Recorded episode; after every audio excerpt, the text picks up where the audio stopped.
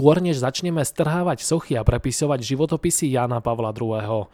Počúvate podcast Vatikánskej sedmy, ktorú pre vás pripravil vedúci redaktor Sveta kresťanstva Imrich Gazda a podcastovo redaktor Pavol Hudák. Príjemné počúvanie. Súkromná poľská televízia TVN24 odvysielala reportáž investigatívneho novinára Marčína Gutovského, podľa ktorej krakovský arcibiskup Karol Vojtila vedel o sexuálnom zneužívaní maloletých vo svojej arcidiecéze. Reportáž je postavená na prípadoch troch kňazov, ktorých arcibiskup Vojtila nepotrestal, ale presúval na iné miesta, kde škodili ďalej.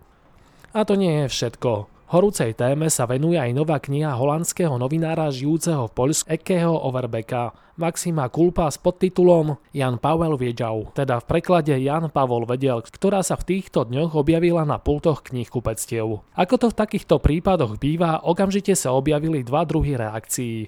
Jedni hovoria o koordinovanom ľavicovo-liberálnom útoku na ikonickú postavu poľských dejín a svetovej cirkvi, kým druhí vyzývajú k strhávaniu svôch, premenúvaniu námestí a prepisovaniu životopisov Jána Pavla II.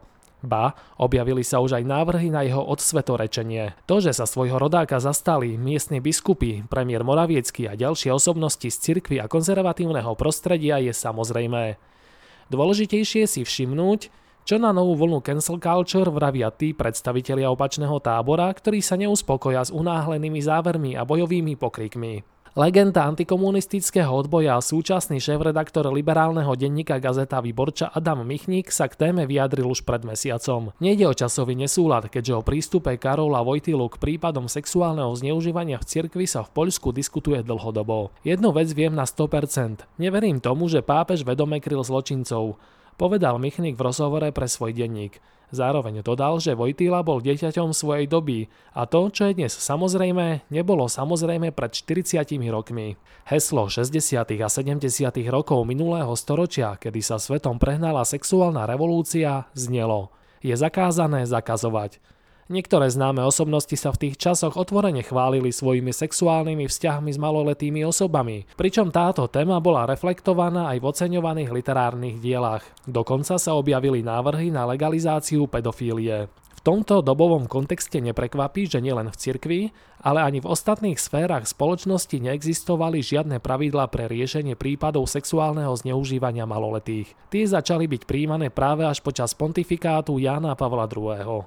Dovtedy bolo považované za normálne riešenie, aj keď z dnešného hľadiska to normálne nie je, že kňaz, páchateľ bol potrestaný tým, že ho presunuli inám. Pred vytváraním unáhlených záverov varoval aj denník Žečpospolita. Dôležité je to preto, lebo práve tieto noviny minulý rok prvýkrát upozornili na dve kauzy, ktoré sa teraz objavili aj v Gutkovského dokumente a Overbeckovej knihe. Novinár Tomáš Krizák, ktorý s kolegom Piotrom Lidkom odkryl prípady kňazov Eugeniuša Surgenta a Jozefa Loranca v aktuálnom komentári konštatuje, že pri svojom pátraní dospeli k odlišným záverom ako Gutovský s Overbeckom. Vojtilovo konanie predchádzalo konaniu vyšetrovacích orgánov a ani v jednom prípade nešlo o snahu niečo zamiesť pod koberec, opozorňuje Krizák. Aj preto katolícky intelektuál Tomáš Terlikovský na stránkach Žečpospolitej vyzval, aby na miesto morálnej hystérie dostal priestor hĺbší výskum a nekladli sa bodky tam, kam patria otázniky.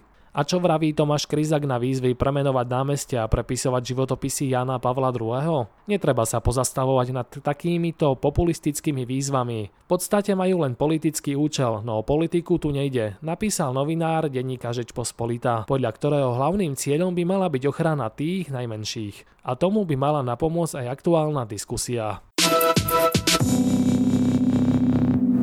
Konferencia biskupov Slovenska kritizuje učebné materiály o sexuálnej výchove. Podľa biskupov obsahujú aj perverzné obrázky.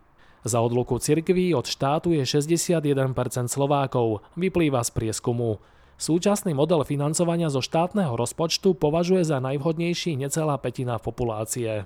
Budovu rímskokatolíckej bohosloveckej fakulty v Bratislave čaká veľká rekonštrukcia. Seminaristi sa na dva roky presťahujú do Nitry.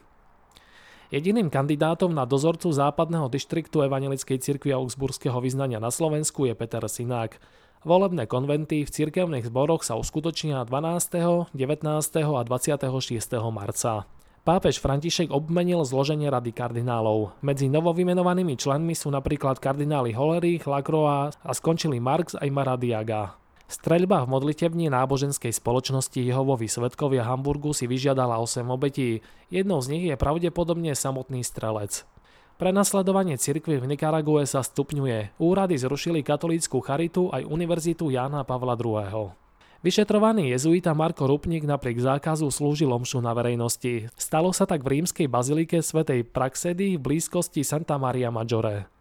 Vo Frankfurte nad Mohanom sa koná posledné plenárne zasadnutie tzv. nemeckej synodálnej cesty, ktorá je predmetom kritiky zo strany Vatikánu. Na našom webe svetkresťanstva.postoj.sk si nenechajte újsť aj ďalšie zaujímavé rozhovory, články a reportáže.